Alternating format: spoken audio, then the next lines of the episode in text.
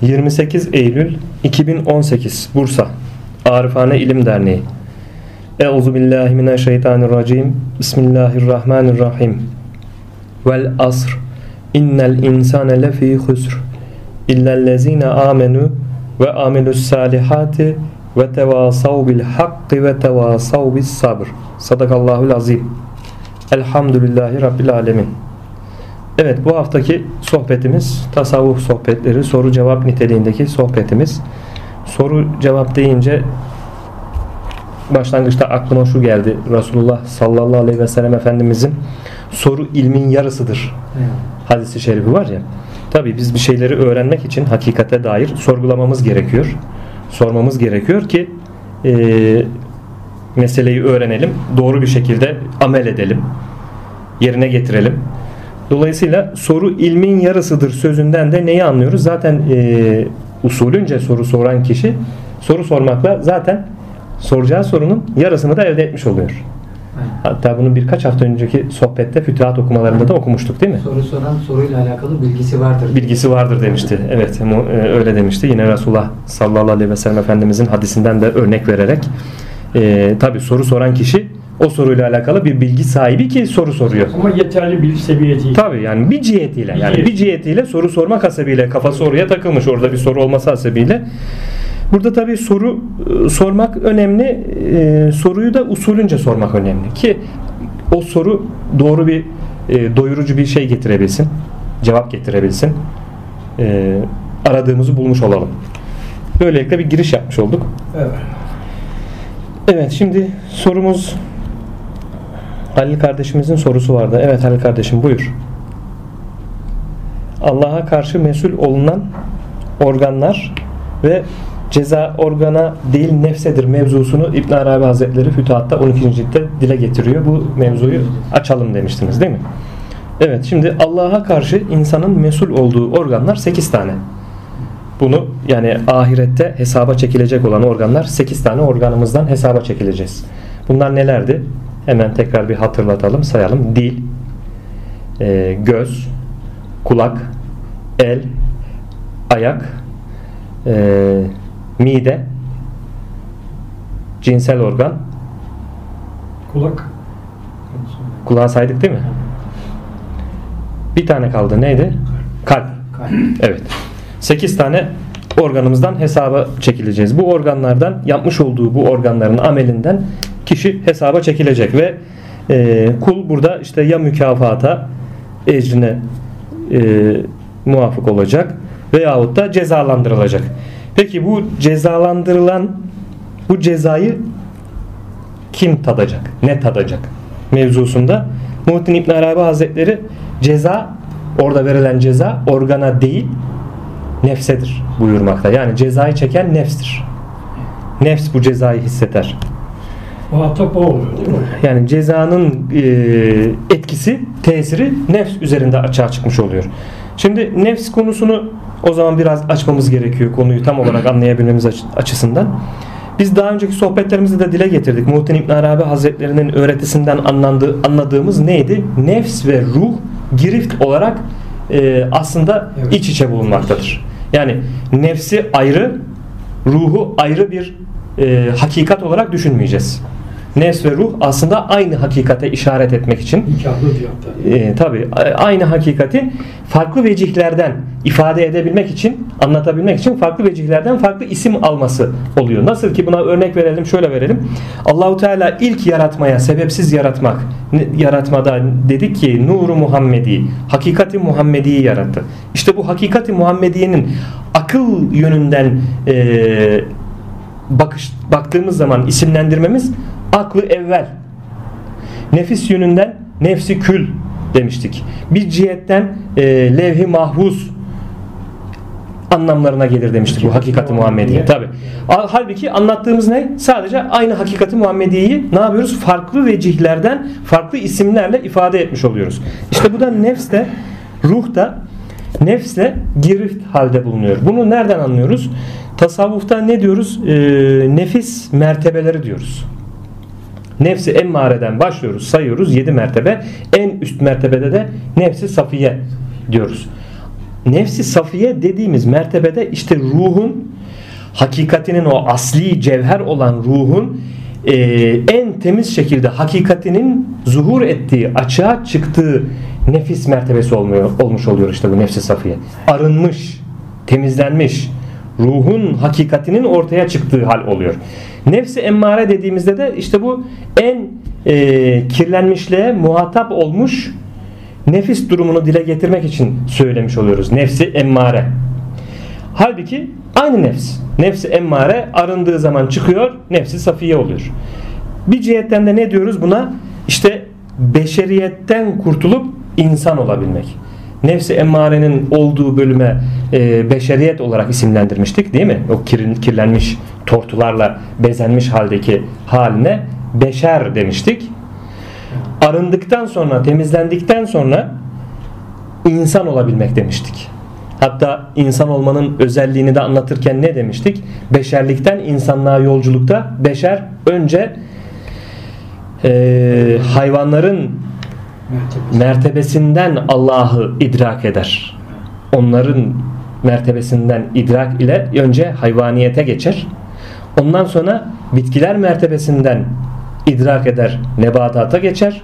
Sonra cemadata geçer. Yani taşlar, Donuklar. donuklar mertebesinden idrak eder, cemadata geçer mertebe olarak. Ondan sonra insanlık mertebesine geçer demiştik. Dolayısıyla Muhittin İbn Arabi Hazretleri bunları sıralarken cemadatların yani donukların e, Allah'ı bilmede ve e, zikirlerinin kemalatı noktasında hayvanattan ve nebatattan daha üstün olduğunu söyler. Ondan sonra cemadattan sonra üstünlük e, bir alt kademede nebatat gelir. Ondan sonra hayvanat gelir. Hayvanat en aşağı kademedir. Onun altında da ne var? İşte beşeriyet dediğimiz, beşer dediğimiz.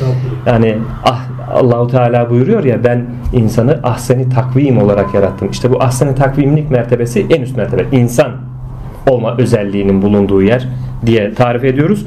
Ondan sonra onu aşağıların aşağısına indirdik dediği esfeli safilin. En aşağı mertebe. İşte orası da e, biz de orayı ne diyoruz? İşte beşer. Yani kirli vaziyette arınması, temizlenmesi gerekiyor ki gerekiyor ki insanlığına ulaşabilsin. insanlığına erişebilsin.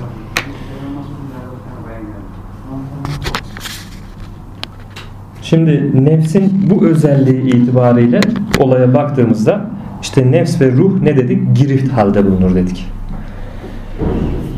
Bu giriftliği özelliğiyle işte bir cihetten işin hakikatini anlatabilmek için nefs denilip izahatta bulunulmuş.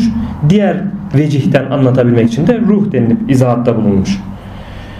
Böyle baktığımız zaman nefisler bu azabı tadacak. Orada azabı tadacak olan organ değil, nefisler azabı tatmış olacak. Lezzeti lezzeti alma hususunda da yine nefisler lezzet almış oluyor. Şunu da öğrenmiş oluyoruz ki nefs ve ruhun girift nefs ve ruhun girift halde bulunması meselesi hem bu dünyada hem ahirette nefislerimiz bizden ayrı değil. Dolayısıyla bunu tadacak olan yani gerek mükafatı, o nimetleri, o lezzetleri tadacak olan gerekse eğer cezaya muhatap olacaksa kul o cezayı tadacak olan da yine nefs olmuş oluyor. Kişinin nefsi olmuş oluyor.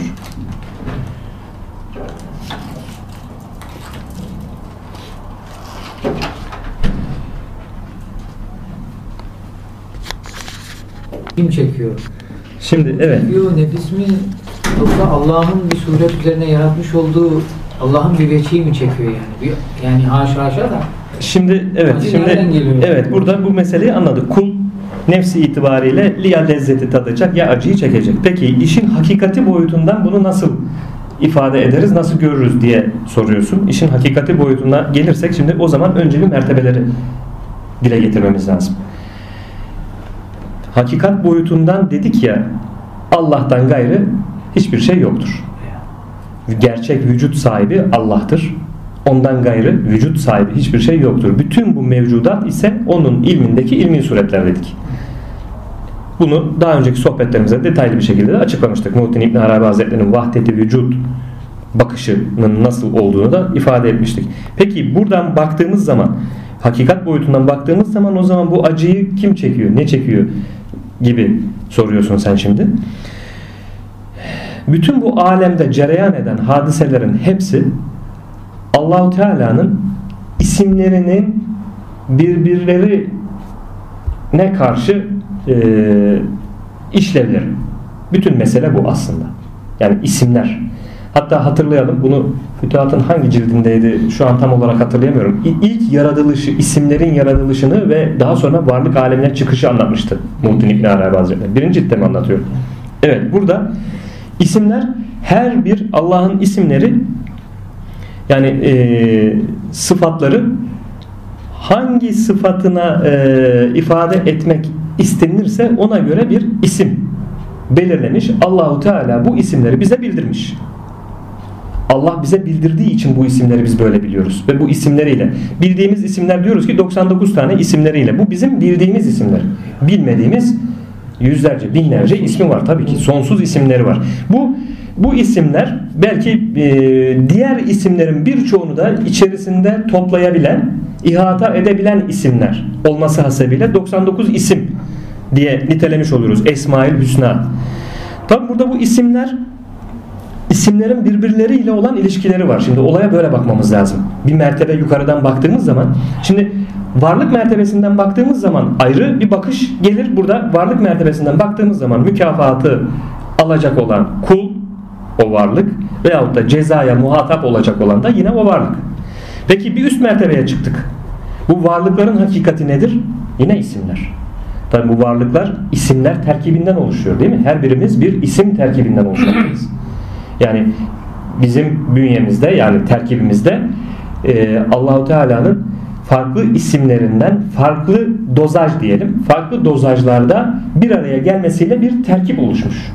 İşte biz bu terkiplerimizi bize vermesi hasebiyle de ne diyoruz? Rabbi hassımız diyoruz. Allah Rabbi has O görev Rabb'a verilmiş. ifadesini Değil mi kullanıyoruz. Rab ismi terbiye eden, ıslah eden, işte bu terkibi yerine getiren anlamlarını ihtiva ediyor. Rab ismi. Görevi o. Tabi Rab isminin görevi o. Rab ismi her bir yaratılmışa o yaratılmışla yaradan arasındaki özel bir münasebet kurduğu bağ ile başka hiçbir yaratılmış o bağa e, muttali olamaz. Özel bir bağ ile işte Rab ismiyle özel bir bağ ile o terkibi vermiştir. Rab. Peki hocam orada ayağını sabit eden bir ışık alabiliyor mu? Onu o terkibi yapabilmesi için. Hayır, şimdi zaten o ayağını sabit eden alıyor. Yani tamam. yani Bağlantı orada. ilim maluma tabidir. E, düsturunca Evet. konuyu değerlendirdiğimiz zaman Evet. varlık alemine, yokluktan varlık alemine çıkışta işin hak- e, hakikati cihetiyle biz bulunduğumuz hal üzere yani varlık bulunduğu hal üzere Allah'tan talep etti. Evet. İşte bulunduğu hal üzere talep etme mevzusu ayağını sabit edemektir. Bulunduğumuz hal üzere talep edince Allah da o talebimize karşılık bizim terkibimizi verdi. Tabi bu ayağını sabite, Rab, Rabbi Has, Rabbül Alemin bunlar hep birbirleriyle bağlantılı.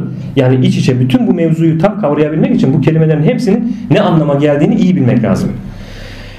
Rabbi Has dediğimiz işte kişinin yani e, Rabbi ile olan özel bağı neticesi oluşan terkibi Rabbi tarafından verilmiş olan terkibiyle ne olmuş oluyor? Bu terkiple o isimler Allahu Teala'nın isimlerinden her hangi isimden ne kadar miktarda, dozajda alacaksa o birim, o mazhar o şeyi almış oluyor. Birimi almış oluyor. Ve bunun oluşumu bu şekilde oluyor. Yani terkibi bu şekilde oluyor. Hatta buna örnek vermek için demiştik ya işte e, esmalardan isimler olarak verdiğimiz zaman işte e, aşk, sevgi, muhabbet bir kişide çok yoğun ortaya çıkarsa işte Vedud isminden e, yoğun miktarda hisse almıştır, pay almıştır. Veyahut da işte öldürmeye meyilli e, diğer varlıkları öldürmeye meyilli bir e, temayülü varsa böyle bir insan öldürmeye varsa burada demiştik işte mumit isminden bu terkibinden mevcuttur. Veya işte e, bunun gibi örnekler verdik. Kızarsa Celal mesela. Celal ismi, Cemal ismi, diğer bütün esmaları bu manada detaylı olarak düşündüğümüzde kişi terkibi hangi esmalar terkibinden oluştuysa ona göre e, mazhar açığa çıkmış oluyor yani. Şimdi bu mazharın mazhar dediğimiz yani bu varlık bunun oluşumu neydi? Yine isimler terkibi. O zaman oradaki çekilen acı da bir ismin yine diğer başka bir isim terkibine vermiş olduğu muamele oluyor yani. İşin. Şimdi bir üst mertebeye çıktık. Varlık mertebesinden, isimler mertebesinden bakıyoruz şimdi. Varlık mertebesinden çıktık. O mazharlardan bir üst mertebeden baktığımız zaman bütün bu alemde cereyan eden hadiseler, olaylar isimlerin, Allahu Teala'nın isimlerinin birbirleri arasındaki münasebetleri. Acıyı çeken isim mi oldu? Bu mertebeden bakarsak. Bu mertebeden bakarsak acıyı veren de yine bir isim. O acıyı kabul eden de yine diğer isim, başka bir isim. Ama bakın baktığımız yer Hı. isimler mertebesi. Burayı iyi anlayalım. İsimler mertebesinden baktığımız zaman. Bütün bu isimleri cem eden mertebeye çıkarsak Allah isminden bakarsak Allah ismi bütün isimleri cem eden isimdir. O zaman her şey kendinden kendine cereyan etmekte. Aynen. Ama bakın tekrar tırnak içinde söylüyorum. Bir üst mertebeye gene çıktık. Biz kul olmamız hasebiyle her zaman kulluğumuzun bilincinde ve idrakinde olmak zorundayız. Yani bizim bu bu hakikati idrak etmemiz sadece sırrımızda idrak edebiliriz. Bakın. Burayı iyi anlayalım. Yani bütün bu mevzuatın isimlerle isimlerin isimlerle muamelatı olduğunu nerede idrak edebiliyoruz? Sırrımızda idrak edebiliyoruz. Ama ben diyoruz, dönüyoruz kendimize. Ben bir etten kemikten oluşmuş bu dünya hayatı için. Ahiret içinde yine orada ruhumuza giydirilecek bir cesedimiz olacak Ama mecburen. Acı masallarda yaşamıyor.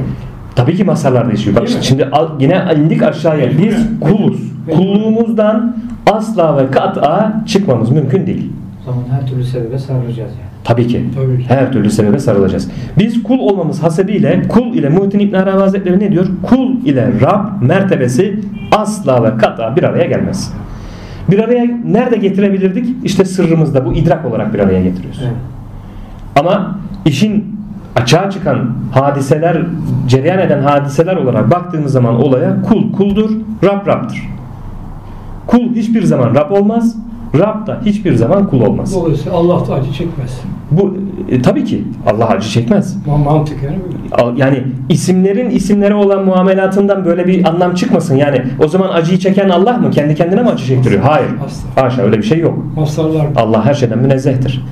Bu isimler olması hasebiyle yani mertebe olarak aşağı indiğinde muamelat isimler arasında olduğu için bu şekilde tarif ediyoruz, anlatıyoruz. Evet. Yoksa zat olarak, zat boyutunda zat her şeyden münezzehtir. zaten Or- sonuçta ilmi suret. Bu demek ki burada mazharlar olmamız hasebiyle ya da bütün mevcudat olarak baktığımız zaman olaya her şey ilmindeki ilmi suretler. Demek ki ilmindeki ilmi suret ilmi sureti var eden ne? İsimler. Demek ki ilmindeki ilmi suretin bir suret ilmindeki diğer ilmi surete ya mükafatını veriyor ya cezasını veriyor. Olay bu şekilde cereyan ediyor. Konuyu bu şekilde anlamamız lazım. Yani her şey onun dedik ya adeta teşbihte hata olmasın. Hayalinde bütün mevcudat hayalinde olmuş bitmiş bir hadise gibi düşünürsek dedik. İşte ilmindeki ilmi suretlerden kastımız bu. Teşbihte hata olmasın tekrar söylüyorum. O zaman hayalde vuku bulan hadiseler olmuş oluyor. Ama neye göre? Ona göre. Zata göre. Çünkü zat dan ayrı bir başka bir şeyin varlığının söz konusu olması mümkün değil. Bunu böyle anladık. Zaten la ilahe illallah kelimesinin anlamını da zaten buraya çıkıyor. İşi doğru manada anlayabilirsek la mevcude illallah la maksude illallah bütün bu kelimeler bu zikirlerin anlatılmak istenilen hakikat bu işte. Yani zatın birliğinin mevzusunu anlayabildiğimiz zaman gerçek manada tevhid olmuş oluyor işte. Tevhid. Muhittin İbn Arabi Hazretleri anlatırken hani Müslüman ayrı, mümin ayrı ayrımını buradan yapıyoruz işte biz. Yani ne diyor? Müslüman Allah'ın varlığına inanmış. iman etmiş. Mümin Allah'ın birliğini birlemiş kişi. İşte gerçek manada La ilahe illallah kelime-i tevhidini gerçek manada anlayıp idrak edebilirse kişi Allah'ın birliğini birleyenlerden olmuş oluyor. Muvahhid olmuş oluyor işte. Burada da e, vücudun ancak zat olarak sadece onun vücudunun var olduğu, onun vücudunun yanında hiçbir şeyin vücut bulmasının mümkün olmadığı hakikatini anlamış oluyoruz. Bu hakikati anladığımız zaman da tevhidi, gerçek tevhidi sırrımızda idrak edip sırrımızda yaşayabiliyoruz. Ama yaşarken yani şehadet aleminde olsun veyahut da ahiret aleminde, berzah aleminde olsun oradaki alemlerde ise e, o alemlere münhasır yaşantıdan dolayı biz kul olarak ya mükafata mazhar olacağız ya da cezaya düçar olacağız. Bunları tadacağız yani. Olayı da bu şekilde bilmemiz lazım. Ama işin hakikatini anlattığımız gibi. Üst mertebeden. Burada karış, karıştırmamak için yani biz bir şeyi konuşuyorsak, anlatıyorsak, bir şeyi ifade ediyorsak hangi mertebeden anlattığımız çok önemli. Mertebeleri tam kavrayamayınca insan ya sen şimdi bak böyle dedin sonra da böyle dedin. Bu birbirleriyle çelişiyor der bu sefer. Aslında çelişen bir şey yok. Eyvallah. Çelişen bir şey yok ama burada çelişe, çelişki kişinin anlamayışından kaynaklanıyor. Eğer İdrakte. Tabi idrakten mertebeleri ayırırsak hangi mertebeden konuşuyoruz konuşacağımız zaman? Mesela şeriat diyoruz. Şeriat mertebesinden konuşacağımız zaman kulu ayrı bir yere koyup e, Rabbi de ayrı bir yere koymak zorundayız. Değil mi? Orada bir emirler var çünkü. Emirler. Rabbimiz tarafından bize gelen emirler var. Kul da o emirlere uyuyor ya da uymuyor. Neye uyuyor, neye uymuyor? İşte uyarsa mükafat alır, uymazsa cezalandırılır. Ayrımını anlatmış oluyoruz burada. Şeriat mertebesinden dediğimiz zaman. Dolayısıyla bir mevzuyu anlatırken, ifade ederken ya da anlatılmış bir konu varsa hangi mertebeden anlatılmış diye oraya bakmamız lazım. Zat mertebesi zaten zat bizim için muhal. Resulullah Efendimiz de diyor ya zatı üzerine tefekkür etmeyiniz. Allah'ın zatı yani zat olarak neye benzer, nasıldır şekli gibi bir tefekküre girmemiz hata. Öyle bir şeye giremeyiz. Çünkü bizim tefekkürlerimiz oraya erişmez. Neden? Tefekkürlerimiz de yaratılmış çünkü. Aklımız yaratılmıştır. E yaratılmış bir şey yaratanı nasıl ihata edebilir ki? Mümkün değil. O zaman zat üzerine tefekkür etmiyoruz. Bizim tefekkürlerimiz nereden başlıyor? Birinci taayyün dediğimiz noktadan başlar aşağıya doğru mertebe mertebe. emrinden sonra. Heh, ol emriyle işte hakikati Muhammedi dediğimiz oradan başlar aşağıya doğru mertebe mertebe iner. Her mertebede ne olmuş oluyor? Ee, her mertebeye inişte teferruat artıyor. Teferruat artınca Muhittin İbn Arabi Hazretleri de bunu şey olarak kabul e, anlatır. Tortu der yani. Yukarıdan aşağıya ol emrinin inişinde de işte tortu gittikçe artar. Artar artar artar. En kesif alem şu an işte bulunduğumuz şehadet alemi. Kirleniyor değil mi hocam? E, tabii yani tortulanıyor iyice. Teferruatlaşıyor yani. Her şey teferruat oluyor. Saflığını kaybediyor. Tabii saflığını kaybediyor. Bize düşen ne oluyor? Tekrar bu tortulardan ayıklayıp yukarıya doğru bir e, yolculuk yaparak o saflığı tekrar Aslında- yakalayabilmek. aslında dönebilmek.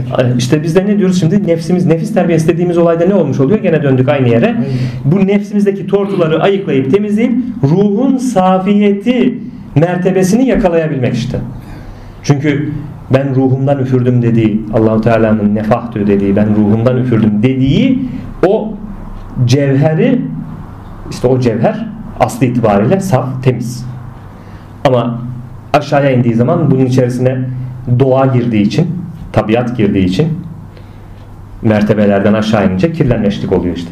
Bize düşen tekrar bu kirlenmişliklerden arındıra arındıra bu nefsimizi nefsi emmareden mertebe mertebe yukarı çıkıp nefsi safiye mertebesine doğru ilerlemek.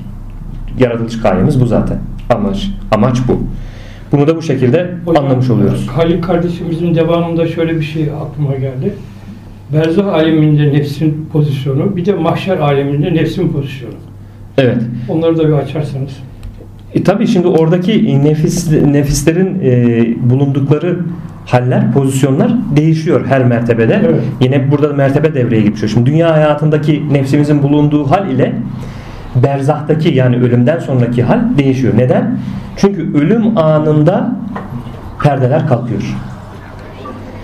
Ölüm anında bütün insanların e, gözünden perde kalkar. Yaratıcısı olduğunu idrakine varır. Birinci rüyadan uyanıyoruz. Tabi rüyadan hani Resulullah Efendimizin insanlar uykudadır. Öldükleri zaman uyanırlar. Hadis-i şerifinden e, hareketle baktığımız zaman olaya da insanların birçoğu gaflette uykuda. Eğer bu gaflet perdesini ortadan üzerinden kaldırabilirse kişi hani ölmeden önce ölünüz hadis-i şerifinde de anlatılan mevzu ölmeden önce ölmek ne demek? Ölümden sonra o perdelerin açılma, ölüm anı ile birlikte perdelerin açılma mevzusunu şimdi ölmeden idrak edebilmek. O perdeleri şimdiden kaldırmak gözümüzden, açmak. Çünkü ölüm anında o perdenin açılmasıyla kul herkes için geçerli. Mümin, Müslüman, münafık, kafir herkes için geçerli. O perde kalktığı zaman evet bir bütün bu alemi ve kendisini yaratan bir yaratıcısı olduğunu müşahede ediyor. Kişi o perdenin kalkmasıyla. Ama iş işten geçti çünkü ölüm anı yani. Artık o, o anda e, yapacak bir şey yok. Ölmeden önce onu idrak edip de tövbe istiğfar etseydi günahlarına Allah'a yönelseydi o zaman kabul ediliyordu. Ama ölüm anında o perdenin açılmasından sonra işte o tövbe kapısı kapanmış oluyor işte. Çünkü perde açıldı. Zaten her şey aşikar ortada. O anda tövbe etmenin anlamı yok çünkü zaten aşikar ortada. İman diyoruz. Ne diyoruz? İman. İman neye iman edilir? Görülmeyene, bilinmeyene haber geliyor bize. Biz o habere iman ediyoruz değil mi? Gördükten sonra imanın de, kıymeti yok. İman kalkıyor zaten. Onun için deniliyor ya iman, imanın bir üst mertebesi ikandır. Ki önce biz iman ediyoruz. Eğer ki o yakin elde ettiyse kişi artık ikan mertebesine geçtiyse o kişiden iman kalkar. Eyvallah. Aziz Allah Celle Celaluhu. Onun imanla işi kalmaz. Çünkü artık o yakin halinde yani ikan, görme halinde müşahede ediyor. Dolayısıyla işte burada iman görülmeyene, bilinmeyene, gelen habere iman etmek mevzusu olduğu için imanın şartları diyoruz mesela. Anlatıyoruz. İmanın şartları diyoruz. Burada da işte ölmeden önce kişi iman etmesi gerekiyor. Ama ölüm anında perdenin kalkmasıyla zaten o hakikati gördüğü için iman kıymeti kalmıyor. Orada iman edemiyor. Tövbesi de kabul olmuyor. İman da edemiyor işte. Çünkü zaten görüşe geçti artık. Bu mevzuyu da böyle anlayalım. Bir de mahşerdeki Ma mahşerdeki halde orada da ayrı bir mesela berzah da aslında bir nevi uyku. Dolayısıyla İbn Arabi Hazretleri'nin izahatından Resulullah sallallahu aleyhi ve sellem Efendimizin hadislerinden e, izahatla yola çıktığımızda bu dünya hayatında biz uykunun içindeki uykudayız. Yani rüyanın içindeki rüyadayız. Biz ölümle birlikte rüyanın içindeki rüyadan uyanmış oluyoruz ama berzahta yine bir e, uyku hali var. Yine bir rüya hali var. tam açık değil. Evet. Berzahtan dirilişle birlikte, mahşer alanındaki dirilişle birlikte işte esas uyanış o zaman oluyor. O zaman tam bir uyanış var. Oradaki uyku hali de kalmıyor yani. Siz nefsinize hesap vereceksiniz sözü var ya. Hesap görücü olarak o gün nefsiniz size yeter. Ee, ayette belirtildiği gibi işte orada artık kişi kendi kendinin hesabını zaten otomatik olarak görecek. O gün e, diyor ya işte diller susar, organlar konuşmaya başlar. Aleyhinde şahitlik yapmaya başlar. İşte benim öyle diyecek el. Benim sahibim olan kişi işte bana şu şu şu amelleri yaptırdı. Ayak diyecek şu şu şu yerlere götürdü beni. Götürtürdü derisi konuşacak, eli konuşacak, ayağı konuşacak, gözü konuşacak, dili konuşacak vesaire. Hepsi aleyhinde veya lehinde neyse şahitliğini yapacak. şahitlik yapacak. Tabii ki. Yani nefs nefsti nefs derken burada şimdi nefs e, kendi hakikati, nefs kendi hakikati anlamına taşıyor. Şimdi biz aslında tasavvufta e, nefs kelimesi farklı yerlerde meseleleri izah etmek için farklı anlamlar yüklenmiş. Karıştırmak da bir oradan da kaynaklanıyor yani. Bütün bu hangi yerde ne anlam yüklenmiş mevzusunu tam olarak kişi anlayamazsa, öğrenemezse o zaman karıştırabiliyor. Nefs mesela nefs kelimesi bir yerde de kişinin hakikati anlamına gelir. Kendi anlamına gelir. Tabi nefs hakikati, kendi. Bu, bu bir cihetten de kendi özü, hakikati anlamına da geliyor yani nefs. o gün e, hesap görücü nefisleri yeter mevzusunu bu manada da anlayabiliriz yani. Kendi hakikati yani hesap görücü olur. Heh, şimdi buradan kendi hakikati demişken Hilmi amcanın e, dediği mevzuya da buradan atlayabiliriz. B'nin altındaki nokta mevzusuna da gelebiliriz buradan. Kendi hakikati. Bizim hakikatimiz yani var varlığın hakikati dediğimiz zaman meseleyi nasıl anlamamız gerekiyor? Besmele'nin sırrı B'de. B'nin sırrı da altındaki noktada. Şimdi Besmele'nin sırrı neden B'de toplanmış? B, bu sırda B'de toplanan sırda B'nin altındaki noktada nasıl toplanmış? Kendi hakikati, nefsin hakikati dedik ya oradan bağlantı kurarak hareket edelim. Şimdi e, iman ettik derken inandım iman ettim. Amentü billahi. Bakın burada Allah'a inandım iman ettim derken billahi derken burada da B var. Bismillah derken B var. Bir iznillah derken B var. Buradaki B'nin hakikati o mazharın, o birimin, o varlığın varlığı vücuda getiren hakikati itibariyle Allah'a çıkıyor burada kapı. Kalemde ilk B'yi yazmış galiba değil mi hocam? İlk başlamış. Harflerden de elif dedikten sonra B diyoruz Evet. mesela sıralamaya geçtikten sonra ikinci harf B. Yani bütün harfler eliften türedi çıktı ve ikinci harf olarak da B diyoruz. Şimdi burada B'nin sırrı derken şimdi ben e, parça parça anlatıyor gibi olabilirim ama bunları birleştirdiğiniz zaman o resim çıkacak ortaya. Biz billahi derken amentü billahi derken inandım Allah'a inandım iman ettim derken hangi Allah'a benim hakikatim olan benim hakikatimde bulunan beni açığa çıkaran ilmindeki ilmi suret olarak açığa çıkaran Allah'a inandım, iman ettim anlamını da taşıyor aslında. Evet. Çünkü her şeyin hakikati Allah değil mi? Bütün mevcudatı yaratan o değil mi? Dolayısıyla biz kendimizde bir güç, kuvvet, kudret gördüğümüz zaman aslında bizdeki o güç, kuvvet, kudret onun bizdeki açığa çıkan gücü, kuvveti. Yani bizde emaneten bulunan diyoruz bir cihetten de. Onun için mi fiili hakiki tektir diyoruz? Fiili hakiki tektir dediğimiz zaman bakın şimdi bir, bir perde daha açıldı buradan şimdi bir kapı daha açıldı. Tabi fiili hakiki tektir. Biz mesela bunlar hep parça parça söyleyeceğim birleştirelim. Siz bıkmadıkça Allah bıkmaz buyuruyor Resulullah sallallahu aleyhi ve sellem Efendimiz. Bir şeyi talep edip ısrarla Allah'tan talep ettiğin zaman Allah o talebine o müracaatına karşılık verir. Ama öyle ama böyle. Ama bu dünyada ama ahirette. Biz şimdi bir, bir yer daha anlatacağım. Biz bir şeyi olmasını istediğimizde aslında diyoruz ya hani biz kendi irademizle bir şeyi olmasını istedik de Allahu Teala onu yarattı. Biz aslında kendi irademizle dediğimiz ayırdığımız nokta hani mertebeler cihetiyle ayırıyoruz orada. Üst mertebeden baktığımızda biz o şeyi iste e, murad ettiğimizde olmasını murad ettiğimizde neyden o murat nereden geliyor bize? Bizim ayağını sabitemizden geliyor. Başka bir yerden gelmiyor. Yani biz ayağını sabitemizde olmayan bir şeyi murad edebilir miyiz? Böyle bir şey mümkün değil. Ayağın sabitemizde var ki onu murad ederiz.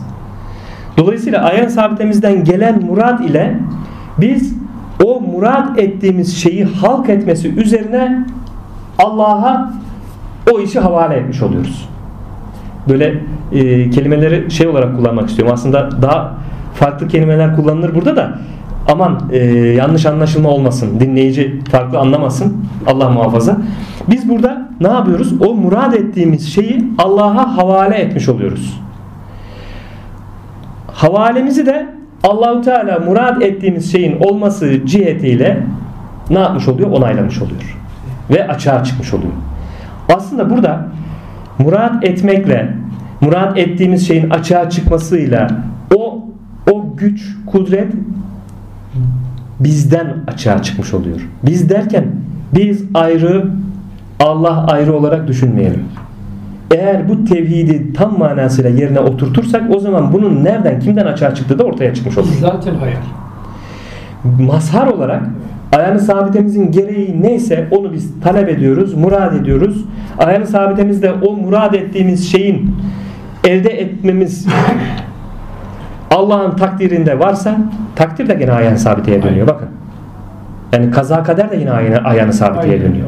Zincirleme. Heh, o zaman Muhittin İbn Arabi Hazretleri bazen der ki fütuhatta geçerken kınayacaksan kendi nefsine dön kendini kına takdir edeceksen kendi nefsine dön kendini takdir et. İşin şeyi buraya dönüyor aslında. İç hesap. He. Mesele buraya dönüyor. Yani eğer kınayacaksak kendimizi kınayacağız. Çünkü bunu talep eden, talep ettiğimiz şeyi de elde etmemizi e, isteyen ve elde eden gene biziz. Ne cihetiyle? Ayağını sabitemiz cihetiyle. Yani kaza kader cihetiyle baktığımız zaman olaya. Burada işte bir sır var. Yani bu sır Allahu Teala bütün bu sırrı kime yerleştirmiş? İnsana yerleştirmiş. Diyor ya ben halife olarak. Halife olarak halk ettiğim diyor. Bütün bu mevcudatı yaratmış Allahu Teala. Bütün bu mevcudat, alemdeki tüm mevcudat Allah'ın isimlerinin muamelatı dedik ya. İsimlerinin muamelatı. Bütün bu mevcudat. O mertebeden baktığımızda isimler. İşte burada bütün bu sırrı da insana yerleştirmiş. İnsana derken insanı kamil kastediyoruz. Bütün bu sırrı insana yerleştirmiş ve bu insana yerleştirdiği sır oradan o aynadan yani insanı kamilden aleme cereyan ediyor. İbn Arabi Hazretleri ne diyordu? Alemde yaratılmış her şey, her şey ama her şeyden adeta görünmez bir ip uzanır insanı kamilin eline. Dolayısıyla insanı kamil bu alemde her ne ile irtibata geçmek isterse o görünmez iplerden o e, onunla bağlı olan ipi hareket ettirerek onunla irtibata geçer. Tasarrufunu yapar. Şimdi e, bu alemin direği diyor değil mi insanı kamil için? Eğer direk göçerse alem göçer. Zaten işte en son insanı kamil göçtüğü zaman kıyamet o zaman kopacak işte. Alemin direği çünkü insanı kamil. Direkt göçtün mü bina yıkılır. Burayı anlayamayan insanlar eleştiriyorlar. Diyorlar ki ya Allah bütün alemdeki bu tasarrufu nasıl olur da bir insana verir? Neden anlayamıyorlar burayı? İkilekteler de ondan için. Evet. Yani tevhid anlayışına henüz ulaşamamışlar. Tevhide ulaşmış olsalar o insanı kamilin hakikatinin ne olduğunu idrak etmiş olacaklar. O zaman böyle bir itirazları oluşmayacak zaten. Ayrı bir vücut var zannediyor. Tabi ayrı bir vücut diyorlar ki ya Allah her şeyi halk eden, yaratan Allah nasıl olur da insanı kamilin tasarrufuna verir? İnsanı kamil dediğimiz o kişi, o kamil kişi, tasarrufta bulunan kişi Allah'tan ayrı değil ki. Allah'tan hiçbir şey ayrı değil ki. Sadece bilinç olarak, şuur olarak insanlar ayrı Allah'tan. Ne yapıyor bu işte bu kirlenmişlik? Zanlar, varsayılanlar, çokluk, kesret alemi dediğimiz çokluk bunlar hep zan, varsayılan. Vehim. Vehimi kaldırdığın zaman vehim ortadan kalkarsa bu zanlar ortadan kalkarsa o zaman işte o tevhid hakikati anlaşılmış oluyor. Tevhid hakikatini anladığı zaman tevhidin sırrını Evet pilimiz bittiği için fark etmemişiz. Sohbetin bir kısmı gitmiş ama ne kadarlık kısmı gitmiş bilmiyorum artık. Bunu e, konuştuğumuz kısmı. Evet burada da işte bizim bir şeyin olmasını murad etmemiz Allah'ı o şeyi olması için bizim duamız ne yapıyor? Bu mekanizmayı harekete geçiriyor. Yani sünnetullah kanunu dediğimiz Allah'ın bir dilekçemiz. Dilekçe diyelim. Evet. Müracaat diyelim. Yani sünnetullah kanunu gereği biz o mekanizmayı harekete geçirmiş oluyoruz. Allah'ın çünkü bu alemde yaratmış olduğu bu alemin işleyiş kanununa biz buna ne diyoruz? Sünnetullah diyoruz. Dolayısıyla bu sistem Allah'ın kurduğu ne diyor? Allah bizim e, nezdimizde söz değişmez dediği mevzu oluyor işte bu. Söz değişmez. İşlemiş olduğu olan bir mekanizma var. Sünnetullah kanunu var. Bu kanunda bu mekanizmada biz bir şeyi harekete geçirdiğimiz zaman sebep sonuç ilişkisiyle o mutlaka bir sonuç doğuracak.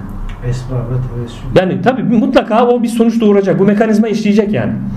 Buradan da neyi anlamış oluyoruz? So- yani sebeplerin bu alemde mutlak surette işlev gördüğü ve her şeyin sebepler dairesinde işlediğini de anlamış oluyoruz. Sebepleri devre dışı bırakamayız. Böyle bir şey yok. Tabii o da sebep. Bu da sebep. Muhittin İbn Arabi Hazretleri der ki sebepleri devre dışı bırakan kişi cahildir. İşin hakikatini anlamamış, öğrenmemiştir der. Sebepler asla devre dışı bırakılmaz. Sebepler mutlak surette bu alemdeki bu işleyen mekanizma sebepler dairesinde işler. Allahu Teala öyle bir sistem kurmuş. Dolayısıyla sebepleri harekete geçirmek gerekiyor yani. Harekete geçmeden işlemiyor. He Allah sebepleri yırtı, yırtamaz mı? Yırtar, dilerse yırtar. Ama kendisi bir kanun koymuş ve ben bu kanunlar içerisinde bu alemin işleyişini böyle sünnetullah kanunu dediğim bir kanun koydum ve bu alem bu kanunlar dairesinde cereyan edecek demiş. Hükmünü böyle bağlamış. Dolayısıyla bu bu şekilde işleyecek. Ve işte ne kadar enteresandır düşündüğümüz zaman sebepler dairesinde. Mesela Resulullah sallallahu aleyhi ve sellem Efendimizin evden çıkarken müşriklerin kendisini görmemesi için Allah e, neyi bildirdi? Yerden bir avuç toprak al dedi. Üzerlerine saç dedi. Bak orada toprağa sebep kılıyor. Hazreti Musa'ya ne dedi? Asana at dedi yere. Asayı sebep kılıyor. Hazreti Eyüp Aleyhisselam'a ne dedi? O suya gir yıkan dedi. Şifa bulması için o suyu sebep kılıyor. Bakın hep sebepler var. Yani sebepsiz olmuyor. Yani durduk yere hiç sebepsiz e, ben böyle olmasını istiyorum ya Rabbi bunu böyle ver demek de o iş olmuyor yani. Sebebe müracaat şart. En büyük sebep nefes abi yani. Nefes almayalım bakalım yani. Heh, yani sebepsiz hiçbir şey olmuyor. Demek ki Allahu Teala bu alemde sebepler dairesinde vermek için sebepleri halk etmiş. Bize de diyor ki sebebe müracaat et. Sebebe müracaat et. O sebebiler dairesinde almak için müracaat et ama şunu bil o sebebi de yaradan benim. Yani o müracaat ettiğin şeyde elde ettiğin o güzellikleri, nimetleri elde ettiğin zaman beni görmeyip de sebebi görür de sebepten bilirsen o zaman şirktesin işte. Onu veren benim diyor yani. Sen sebebe müracaat et. Ha sebebe de teşekkür et diyor. Çünkü sebebe teşekkür etmeyen Allah'a gerçek manada şükretmiş olmaz. O zaman biz birinden sebeplen bir sebepler dairesinde bir şeyi elde ettiysek İlmi amca benim bir sıkıntımı giderdiyse İlmi amcaya ben teşekkür etmek zorundayım. İlmi Allah senden razı olsun. Ben sana teşekkür ederim. Allah sana e, işte şöyle versin böyle versin nimetler versin günahlarını affetsin gibi dualarda bulunmak zorundayım. Neden? Bunu yaparsam Allah'ı memnun etmiş olurum çünkü. Eğer sebebe şükretmezsem Allah'a teşekkür etmiş olmam. O zaman da e, eksik kalır her şey. Bunu da bu şekilde bilmemiz lazım. Sebepler dairesinde de her şeyin cereyan ettiğini de bilmemiz lazım. Evet bunu da böyle dedik. Başka bir şey var mı? Evet sebepleri de böyle dile getirdik. Anlattık. Bir de e, muhatabımıza muamele meselesini de gene mertebelere bağlayalım onu da. Hani bu alemde muhatap olduğumuz insanlara nasıl muamele yapacağız mevzusunda da muhatabımız muhatabımız hangi mertebede bulunuyorsa bize o muhatap olduğumuz kişi hangi mertebeden söz söylediyse onun mertebesinden muamelede bulunmak lazım bizde ona. Evet. Yani muhatap e, çok aşağı mertebeden bir söz söylediyse kalkıp da ona en üst mertebeden hakikat mertebesinden muamelede bulunmaz, bulunulmaz. Değil mi? Şimdi muhatap sana bir zarar veriyor. Muhatap hakikatleri idrakine vara, e, varmamış birisi. Senin malına ya da canına kasteden birisi diyelim. Tevhid meselesini bilmiyor. Mertebe olarak yüksek mertebeden hiçbirinden haberdar değil. E şimdi bu insan böyle bir şeye kastettiği zaman ya bu bana gelen zarar e, burada düşünürken bana gelen zarar nereden geliyor? Kimden geliyor? Allah'tan gayrısı yok ki bu alemde. O zaman e, bana gelen zarar getiren de Allah o mazharın eliyle zararı getiriyor deyip de oturup da durup da kafana taşı patlatmasını beklemeyeceksin tabi. Orada ne yapmak gerekiyor? O zaman o canını, malını müdafaa etmek için Onunla karşılık vereceksin. Neden? Onun mertebesinden sen de ona şeriat mertebesinden Şeriata karşılık göre, vereceksin. Tabii şeriat. Karşılık vereceksin yani. Hakikate göre. Şimdi hakikate göre öyle ama sen şimdi hakikat mertebesinde kalıp da her şey madem ki Allah'tan deyip de o zaman şeytanın kandırmasını da e, şeytanı halk eden kim? Allahu Teala değil mi? Şeytana oraya kadar gelmesine müsaade eden kim? O kandırma noktasına kadar. O dilemese gelemez ama sebepler dairesinde sende bir zafiyet var ki şeytan oraya kadar gelmiş. Seni kandırma noktasına. E o zaman o da Allah'tan, onu da yaratan Allah deyip de onun her dediğine he mi diyelim o zaman? Dediğini mi yapalım? Böyle bir şey yok.